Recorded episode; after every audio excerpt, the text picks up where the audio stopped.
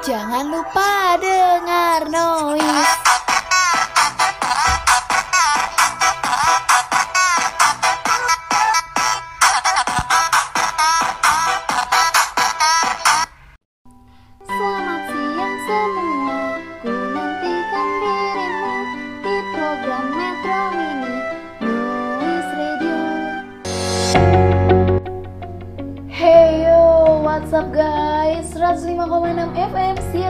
Praktikum komunikasi sekolah vokasi IPB.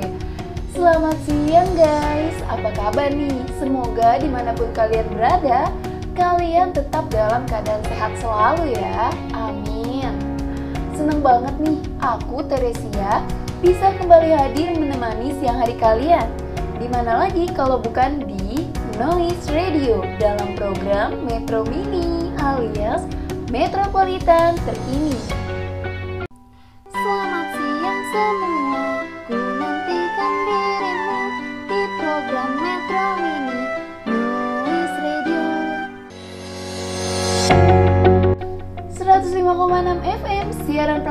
Komunikasi sekolah vokasi IPB.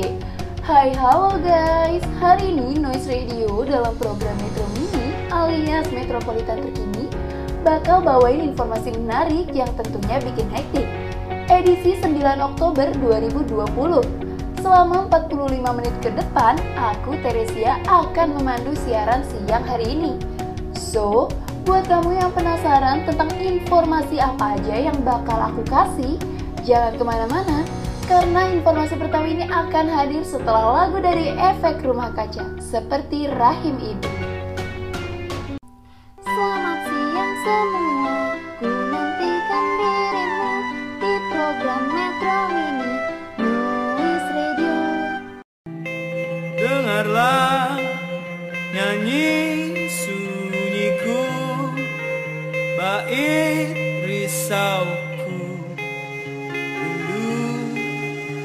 terpendamku Menyala dalam hayatku Duka padamu Duka padaku Saling lebu Menghalau awan mendung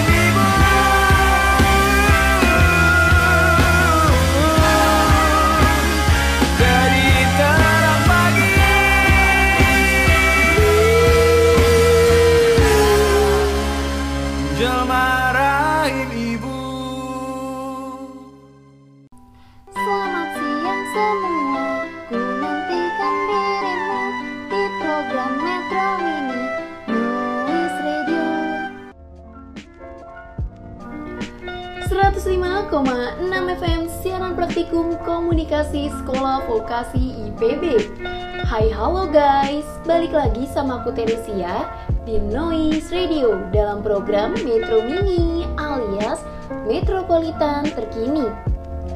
Guys, kalian pasti udah tahu kan? Saat ini jagat Indonesia sedang dihebohkan oleh aksi demonstrasi terhadap pengesahan Undang-Undang Omnibus Law. Dilansir dari tv1news.com, undang-undang ini menimbulkan banyak sekali pro kontra dan juga protes dari berbagai lapisan masyarakat, seperti buruh dan juga mahasiswa. Hmm, kira-kira kenapa ya? Karena kan ya guys, seperti yang kita tahu, nggak akan ada asap kalau nggak ada api. Iya, tepat sekali. Jawabannya adalah DPR atau biasa kita sebut Dewan Perwakilan Rakyat. Di mana Dewan Perwakilan Rakyat ini terlalu tergesa-gesa dalam mengesahkan undang-undang. Padahal awalnya undang-undang tersebut akan disahkan pada tanggal 8 Oktober 2020. Tetapi, tanpa alasan yang jelas, Dewan Perwakilan Rakyat tersebut mempercepat pengesahan rancangan undang-undang. Sehingga menimbulkan protes di masyarakat, guys. Selain itu, penyebab lainnya juga adalah banyaknya pasal-pasal yang dianggap bermasalah dan merugikan kaum buruh seperti pasal tentang pesangon, cuti, penghapusan upah minimum regional atau UPR, dan pasal lainnya yang dianggap tidak sesuai dengan harapan masyarakat Indonesia. Oh ya, kalian pasti udah tahu dong kalau Undang-Undang Omnibus Law ini terdapat 1200 pasal. Wow, banyak juga ya. Emang ya guys, Dewan Perwakilan Rakyat kita ini bener-bener hebat. Gimana nggak hebat coba? 1200 pasal dapat disahkan dalam satu malam. Waduh, pantas aja ya selagi rapat terkadang suka ada aja tuh yang tidur.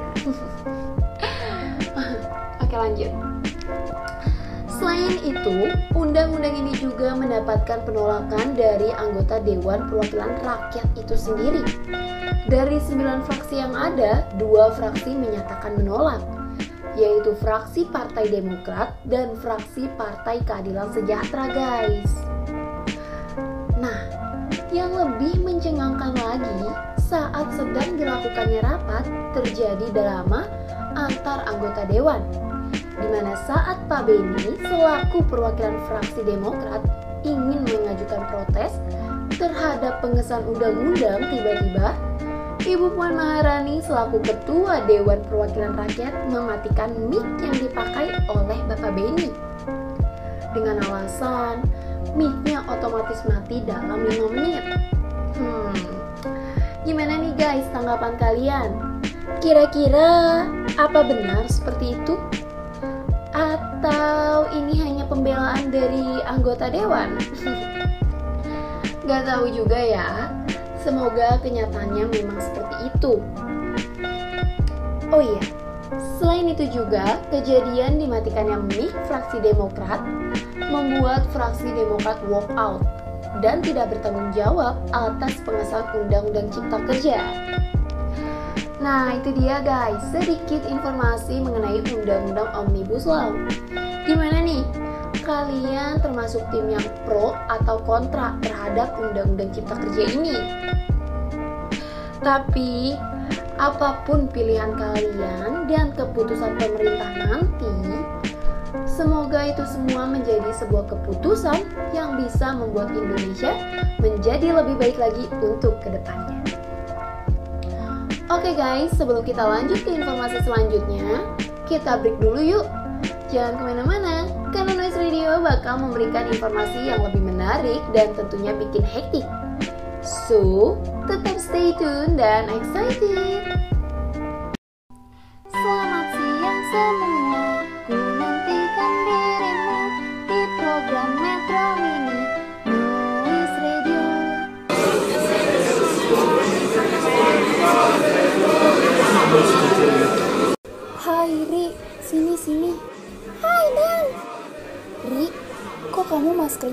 Dibuka? Iya yang kan sekarang kita udah dalam. Ih, cepet pakai masker. Sekarang kan corona. Nanti yang ada kamu ditegur satpam karena tidak mematuhi protokol kesehatan yang ada. Mbak, tolong maskernya dipakai atau Mbak akan dikenakan sanksi karena melanggar protokol kesehatan yang ada.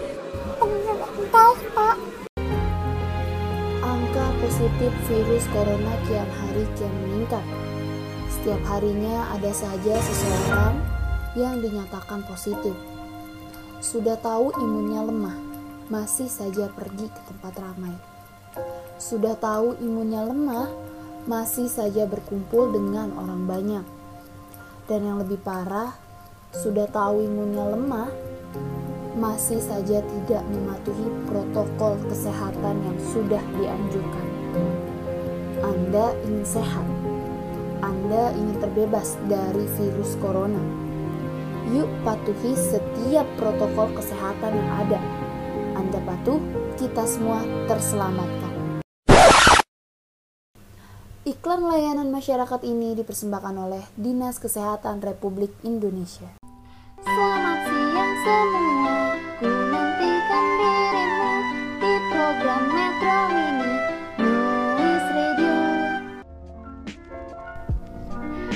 105,6 FM siaran praktikum komunikasi sekolah vokasi IPB.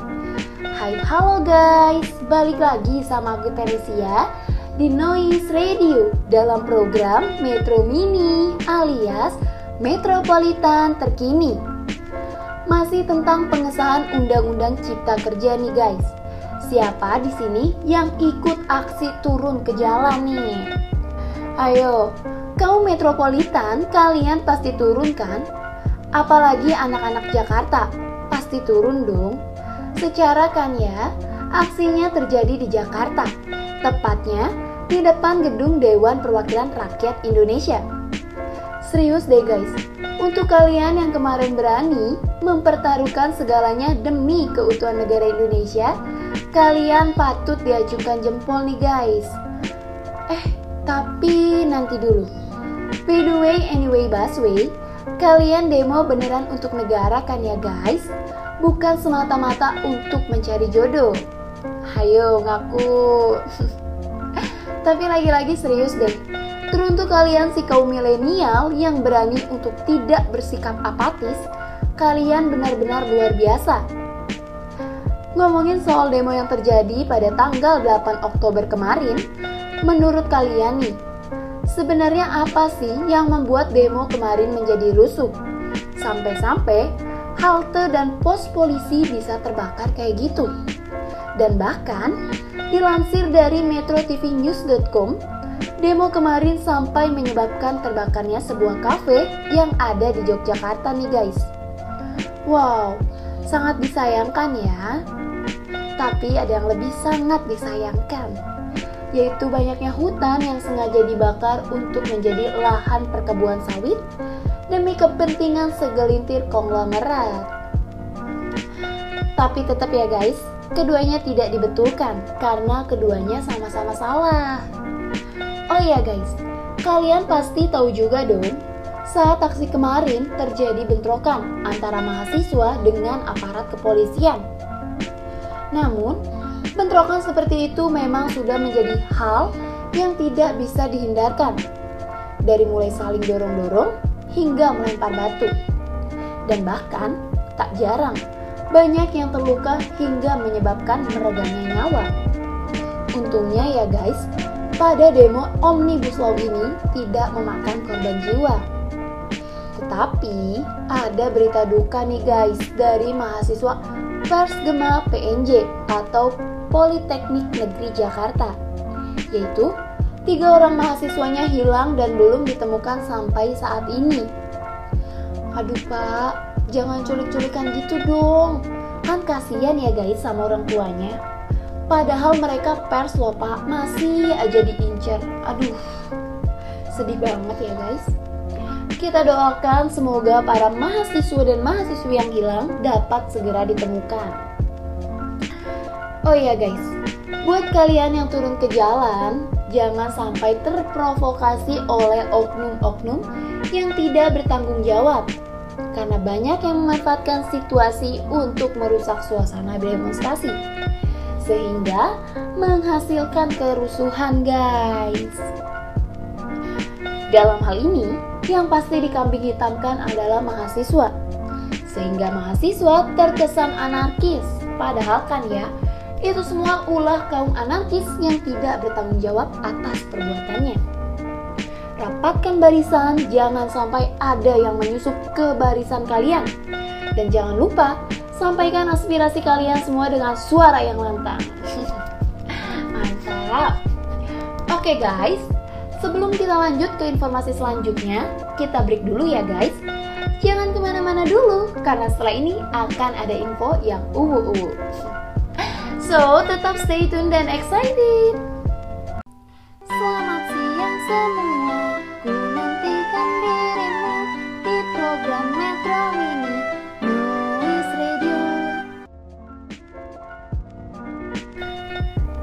105,6 FM siaran praktikum komunikasi sekolah vokasi IPB. Hai halo guys, balik lagi sama aku Teresia di Noise Radio dalam program Metro Mini alias Metropolitan Terkini. Guys, ngomongin tentang demo kemarin memang gak akan ada habisnya ya. Karena setiap orang pasti memiliki persepsi serta tujuan yang berbeda. Seperti yang udah aku bilang tadi nih, pasti ada aja kakak-kakak pendemo yang tujuannya bukan cuma bela negara, tapi juga nyari kesempatan dalam kesempitan, alias mencari jodoh. Ayo ngaku, siapa yang saat demo kemarin tujuannya lebih dari satu? Hmm, emang ya, warga plus 62 ini bisa aja taktiknya dalam mencari teman hidup. Guys, kalian ngerasa nggak sih? Demo kali ini bener-bener kerasa banget kesannya. Gimana nggak berkesan? Demo sekarang banyak banget momen-momennya. Dari mulai momen uwu sampai momen kocak. Mulai dari yang katanya dilindungin dari gas air mata, terus dikasih minum. Ada yang merangkul terus ngejagain pas ada keributan ada yang bergandengan tangan, tapi bukan di sepanjang jalan kenangan, melainkan dalam kerumunan. Hmm. Ada juga yang mayungin almet berdua buat terhindar dari hujan. Aduh, uh banget ya mereka. Tapi tetap, yang uwu akan kalah dengan yang rajin membantu. Seperti sekelompok mahasiswa yang membantu pedagang cilok mendorong gerobaknya ketika ada keributan. Ada pula mahasiswa Win Medan yang membantu untuk mendorong kursi roda seorang kakek yang melewati para demonstran. Dan yang paling uwu dan bikin cemburu adalah ketika para demonstran saling berpelukan dengan aparat keamanan. Uh, uwu banget tuh.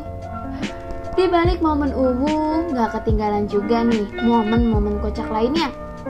Seperti yang dilansir dari liputan6.com, adanya seorang ibu-ibu yang tiba-tiba saja masuk ke dalam area pendemo. Ibu-ibu tersebut masuk ke dalam area pendemo hanya untuk mengambil sebelah sendalnya, guys. Aduh, ibunya siapa ya? Pasti sekarang ibu itu lagi viral nih. Hmm. Selain itu, momen kocak lainnya juga adalah di mana saat demo sedang berlangsung, terdapat seorang mahasiswa yang masih aja sempat-sempatnya mengerjakan tugas. Hmm, emang ya? Gimana pun kondisinya, nilai A tetap nomor satu. Ada juga nih yang lebih kocak. Anaknya lagi demo.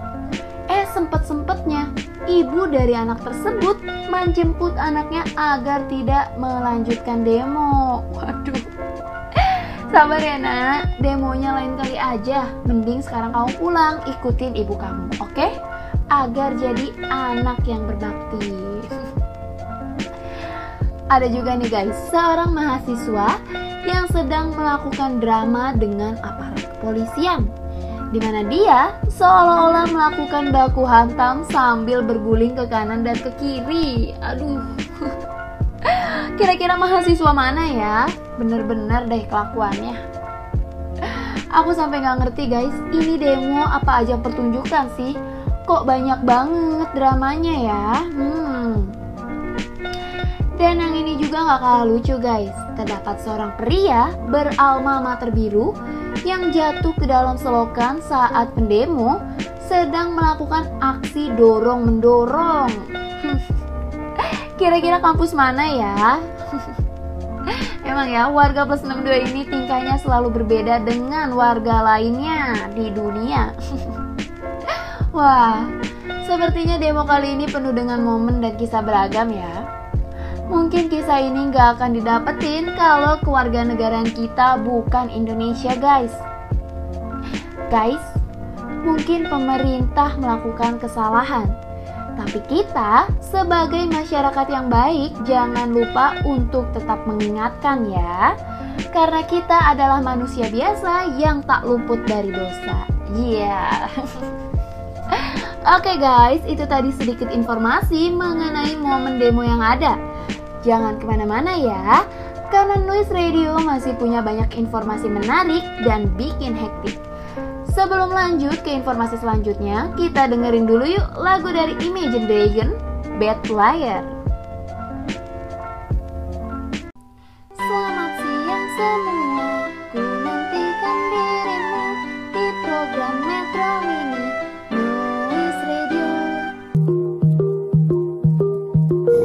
hush, my dear, it's been a difficult year. And terrorists don't prey on innocent victims.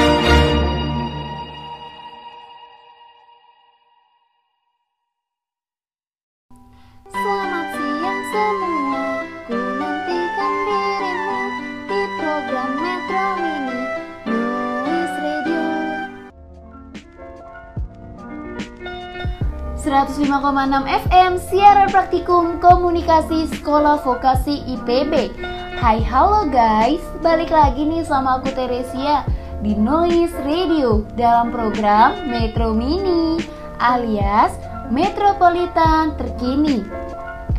Guys, kalau tadi aku udah bahas tentang Omnibus Law beserta teman-temannya Kali ini aku mau bahas tentang keindahan alam Indonesia. Guys, ngomongin tentang keindahan alam, siapa di sini yang hobi jalan-jalan, mendaki gunung, hutan dan sawah? Eh, kok malah jadi nyanyi ya? oh iya guys, sebelum kita bahas lebih detail tentang gunung ini, aku mau kasih tahu dulu nih. Kalian tahu gak sih bahwa Indonesia berada pada jalur pertemuan dua lempeng dunia, yaitu lempeng benua Asia dan lempeng benua Australia. Hal ini menyebabkan Indonesia memiliki banyak gunung api, guys. Coba di sini, ada yang hobi mendaki gunung nggak? Dan siapa yang tahu gunung api tertinggi di Indonesia? Waduh, kok kita jadi tebak-tebakan gini ya?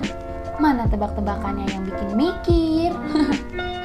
oke oke, kalau gitu nggak usah dipikirin, langsung aku kasih tahu aja ya.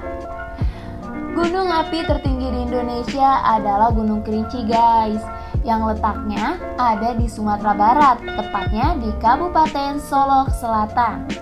Wah, kenapa Gunung Kerinci? Bukannya Gunung Jayawijaya yang tertinggi ya di Indonesia? Eh, jangan julid dulu. Karena yang lagi kita omongin adalah gunung berapi guys. Jadi gunung yang paling tinggi adalah gunung kerinci. Begitu guys.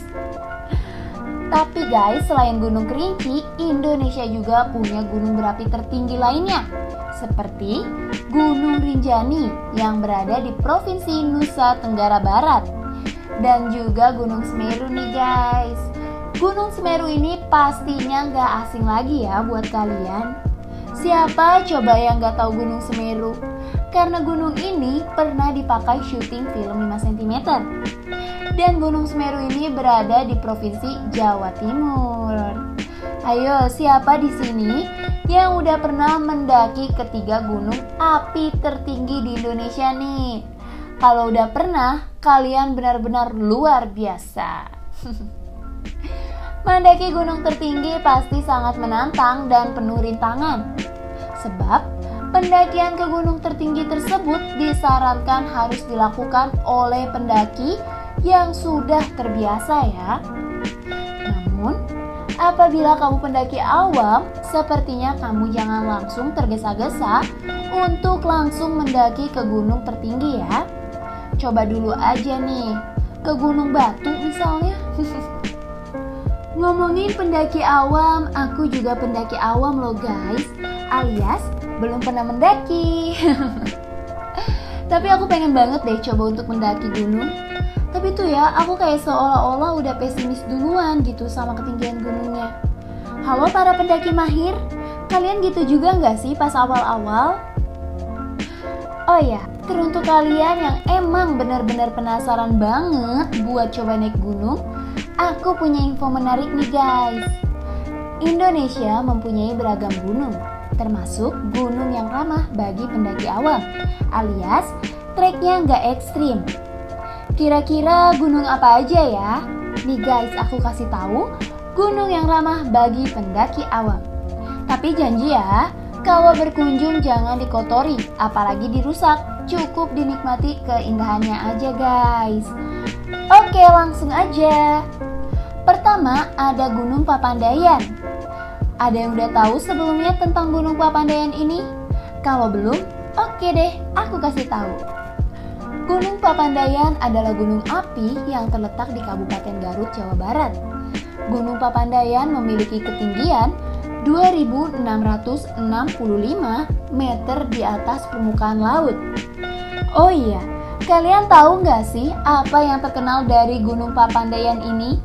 Kalau kalian belum tahu, aku kasih tahu nih. Jadi guys, Gunung Papandayan ini terkenal akan hutan matinya yang indah banget. Kenapa Gunung Papandayan termasuk gunung yang ramah bagi pendaki awam? Karena Gunung Papandayan memiliki trek yang tidak terlalu sulit. Hal ini karena kita mulai mendaki di ketinggian sekitar 2400 dari pos tiket masuk. Sehingga hanya diperlukan waktu 2 jam saja untuk sampai di puncak gunung. Gimana nih guys? Untuk kamu si pendaki awam, udah ada niat belum buat mendaki? Kalau udah ada niat, Gunung Papandayan pas banget nih jadi pilihan kamu untuk pendakian pertama. Oh iya, selain itu Gunung Papandayan juga memiliki pengelolaan yang baik loh. Kenapa begitu? Karena di setiap posnya terdapat ranger yang berjaga. Bahkan di area camp juga terdapat ranger yang berjaga, sehingga kita tidak perlu panik akan tersasar atau mendapat gangguan, guys. Selain itu juga terdapat pedagang makanan yang berjualan di area camp Gunung Papandayan. Wah, kayaknya seru deh ya naik Gunung Papandayan. Guys, for your information nih, Papandayan mungkin treknya tidak terlalu sulit dan area dari Papandayan cukup terbilang aman. Tapi terdapat peraturan unik dan menantang loh. Ketika kita akan berkemah di Gunung Papandayan, kira-kira apa aja ya peraturan unik yang menantang ini? Oke, langsung aja. Apabila kita akan berkemah, kita wajib menyimpan makanan yang kita bawa di atas pohon. Hal ini supaya makanan yang kita bawa tidak diambil oleh babi hutan, guys. Wah, ada-ada aja ya kelakuan si babi hutan ini. Kalian tahu juga nggak sih guys, area camp Gunung Papandayan ternyata termasuk wilayah babi hutan dalam mencari makanan. Sehingga kita bisa langsung melihat babi hutan dari jarak dekat. Tapi tenang guys, gak usah panik. Selama kita tidak menyimpan makanan di dalam tenda, babi hutan tidak akan mengganggu kita selama di area camp guys. Nah, itu dia guys informasi mengenai Gunung Papandayan. Sebelum aku lanjut ke informasi menarik lainnya tentang gunung, jangan ke mana-mana dulu ya. Kita break dulu. Aus guys lama-lama. Tetap stay tune dan excited. Selamat siang semua. Ku nantikan dirimu di program Metro Mini Noise Radio. 105,6 FM Siaran Praktikum Komunikasi Sekolah Vokasi IPB Hai halo guys, lagi-lagi balik lagi nih sama aku Teresia Di mana lagi kalau bukan di Noise Radio dalam program Metro Mini alias Metropolitan Terkini Gimana guys, udah penasaran belum sama informasi tentang gunung berikutnya? Kalau udah, kuy, langsung aja kita tancap gas. Gunung ramah bagi pendaki awam berikutnya adalah Gunung Gede Pangrango yang lokasinya berada di tiga kabupaten, yakni Kabupaten Cianjur, Bogor, dan Sukabumi. Gunung Gede Pangrango bisa dibilang lebih menantang dari Gunung Papandayan. Tapi tenang aja guys, gunung ini masih dikatakan aman. Oh iya, by the way, Gunung Gede Pangrango memiliki dua puncak guys, yaitu Puncak Gede dengan ketinggian 2958 meter di atas permukaan laut dan Puncak Pangrango dengan ketinggian 3019 meter di atas permukaan laut. Selain itu, aku mau kasih tahu juga nih ke kalian. Untuk sampai di Gunung Gede Pangrango, terdapat tiga jalur pendakian yang bisa dilalui, yaitu jalur Gunung Putri dan Cibodas yang berada di Kabupaten Cianjur, serta jalur Salabintana yang berada di Kabupaten Sukabumi. Namun, jalur yang disarankan bagi pemula adalah jalur Gunung Putri dan Cibodas.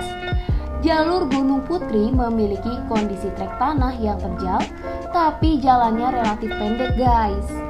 Oh iya, for your information, jalur ini merupakan jalur favorit pendaki pemula maupun bukan pemula untuk menuju puncak. Jadi, jalur ini dijamin aman dan juga rame. Selama kalian mengikuti petunjuk dan peraturan pendakian, maka pendakian kamu akan aman-aman aja guys. Pendakian menuju puncak gede melalui jalur Gunung Putri dapat memakan waktu 5-8 jam. Wow, siap-siap deh ya, itu kaki pas udah nyampe puncak langsung pengkor. oh ya, yang kedua adalah jalur Cibodas. Jalur Cibodas merupakan jalur terpanjang menuju puncak gunung nih guys. Karena jalurnya memiliki kontur yang relatif landai. Jalur Cibodas merupakan jalur yang jalannya sebagian berbatu dan tanah. Jadi, kalau emang kalian mau mencoba untuk menelusuri jalan ini, disarankan kalian harus benar-benar berhati-hati karena takut jatuh. Kalau jatuh ke pelukan doi makan enak ya guys. Lah ini jatuh ke area tanah plus ada batunya. Aduh, udah deh. Naik gunung hanya tinggal hayalan semata. oh ya guys, jalur Cibodas mungkin memang berbahaya. Namun, di balik itu semua, jalur Cibodas menawarkan banyak keindahan, seperti melewati Telaga Biru Rawa Gayonggong, sungai air panas, air terjun, dan tanjakan setan yang menantang dan memicu adrenalin. Tapi jalur ini tetap aman karena dipenuhi banyak petunjuk dan jalannya sudah tertata rapi guys. Jadi nggak usah panik lagi ya. Adapun estimasi waktu menuju puncak yaitu 8 sampai 12 jam. Uh, pasti nguras tenaga banget nih ya. Dan yang terakhir, jalur Salabintana. Namun, untuk jalur Salabintana ini tidak disarankan untuk pemula ya. Hal ini karena kondisi trek yang jauh, terjal, dan sempit, sehingga sangat menguras energi. Selain itu juga sangat jarang pendaki yang melalui jalur Salabintana, yang artinya akan sulit meminta pertolongan apabila terdapat bahaya. Lalu apa sih keunikan dari Gunung Gede Pangrango? Saat kita mendaki Gunung Gede Pangrango dan kita sampai di puncaknya, kita akan disuguhkan sebuah kawah yang besar serta pemandangan Kabupaten Cianjur dan Kabupaten Bogor dari ketinggian guys. Wow, coba bayangkan guys, ternyata ada yang lebih indah dari senyuman doi. Selain itu ya guys, kalian juga bisa mengunjungi alun-alun Surya Kencana yang lokasinya tepat berada di bawah puncak gede. Alun-alun Surya Kencana ini menawarkan padang rumput yang amat sangat luas dan banyak tumbuh-tumbuhan edelweiss atau bunga abadi. Eits, tapi jangan diambil ya, biar gunung di Indonesia tetap indah dengan edelweiss yang mengelilinginya. Jia. Yeah. Aduh guys, kalau udah ngomongin tentang keindahan gunung ini, memang benar-benar seru ya. Berasa pengen gitu naik ke puncak gunung. Aduh, mulai deh aku sok-sokannya main ke puncak Bogor aja. Dinginnya nggak kuat. Eh, ini sok-sokan mau ke puncak gunung. Aduh. ah, oke oke, kita back to topic.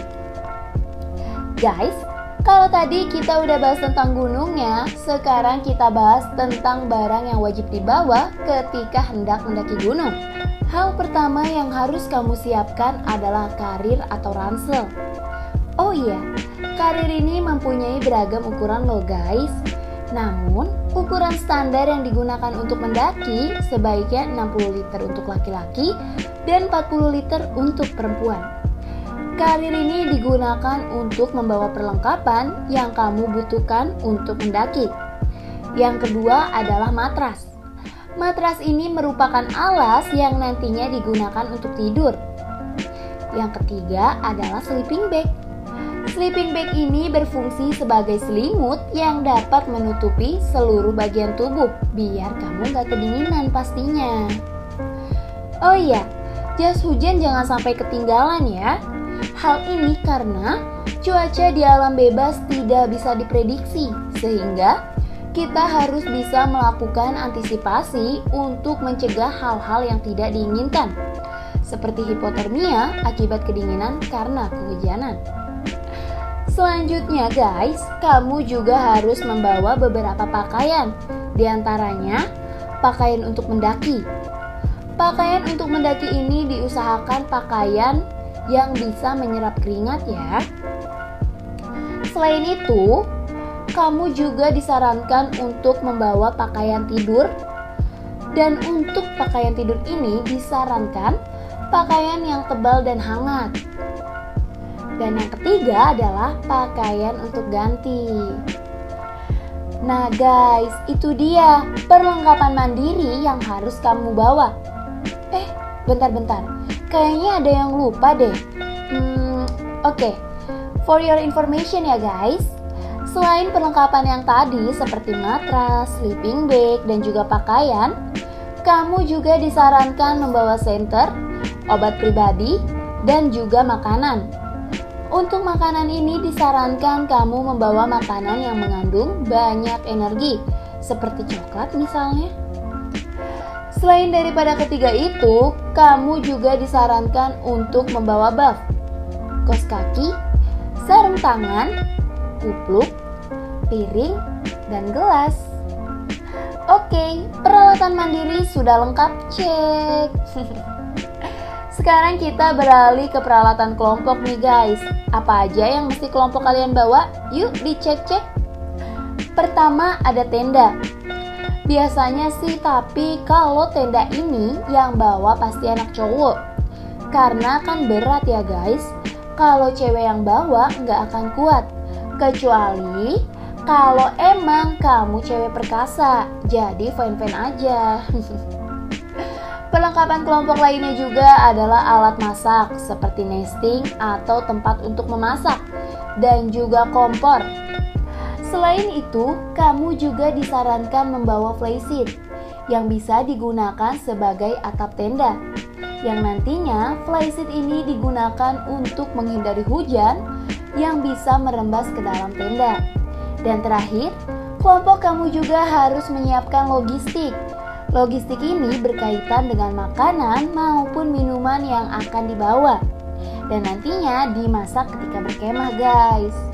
Oh ya, usahakan tetap membawa makanan yang bergizi ya guys agar daya tahan tubuh kamu tetap kuat. Nah, itu dia guys, informasi mengenai gunung dan juga peralatan yang harus kamu bawa untuk mendaki. Ready for climb the mountain? Kalau ready, jangan lupa untuk terus mematuhi protokol kesehatan yang ada ya guys. Oke guys, sebelum kita lanjut, kita break dulu ya sambil dengerin lagu Niji di atas aman.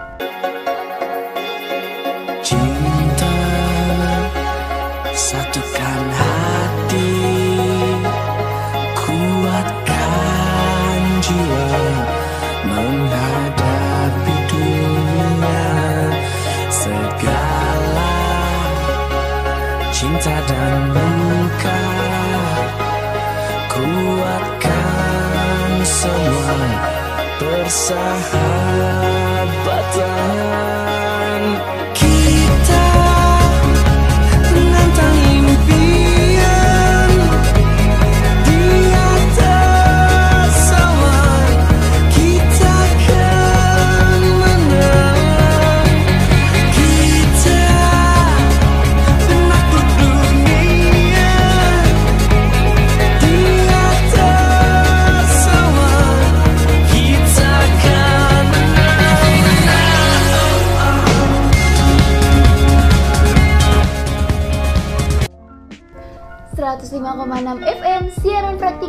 komunikasi sekolah vokasi IPB. Hai halo guys, balik lagi nih sama aku Teresia di Noise Radio dalam program Metro Mini alias Metropolitan Terkini. Guys, untuk kalian yang mau mendaki tapi belum punya peralatannya, pas banget nih kalian bisa langsung menghubungi Hiking Store. H I K I N S T O R. Penyedia peralatan untuk pendakian. Terjamin, terpercaya dan harganya dijamin murah pol. Langsung aja cek Instagramnya Hiking Store E-nya 3 ya Atau kamu bisa menghubungi 0882 441 52. Sekali lagi 0882 441 52. Jangan lupa catat. Oke guys, gak kerasa ya, 45 menit sudah aku Teresia menemani siang hari kamu. Tetap dengarkan Noise Radio tentunya di program Metro Mini setiap siang pukul 13.00. Saya Teresia pamit undur diri. Sampai jumpa di siaran selanjutnya. See you. Selamat siang semua. Program Metro Mini Noise Radio. Jangan lupa dengar Noise.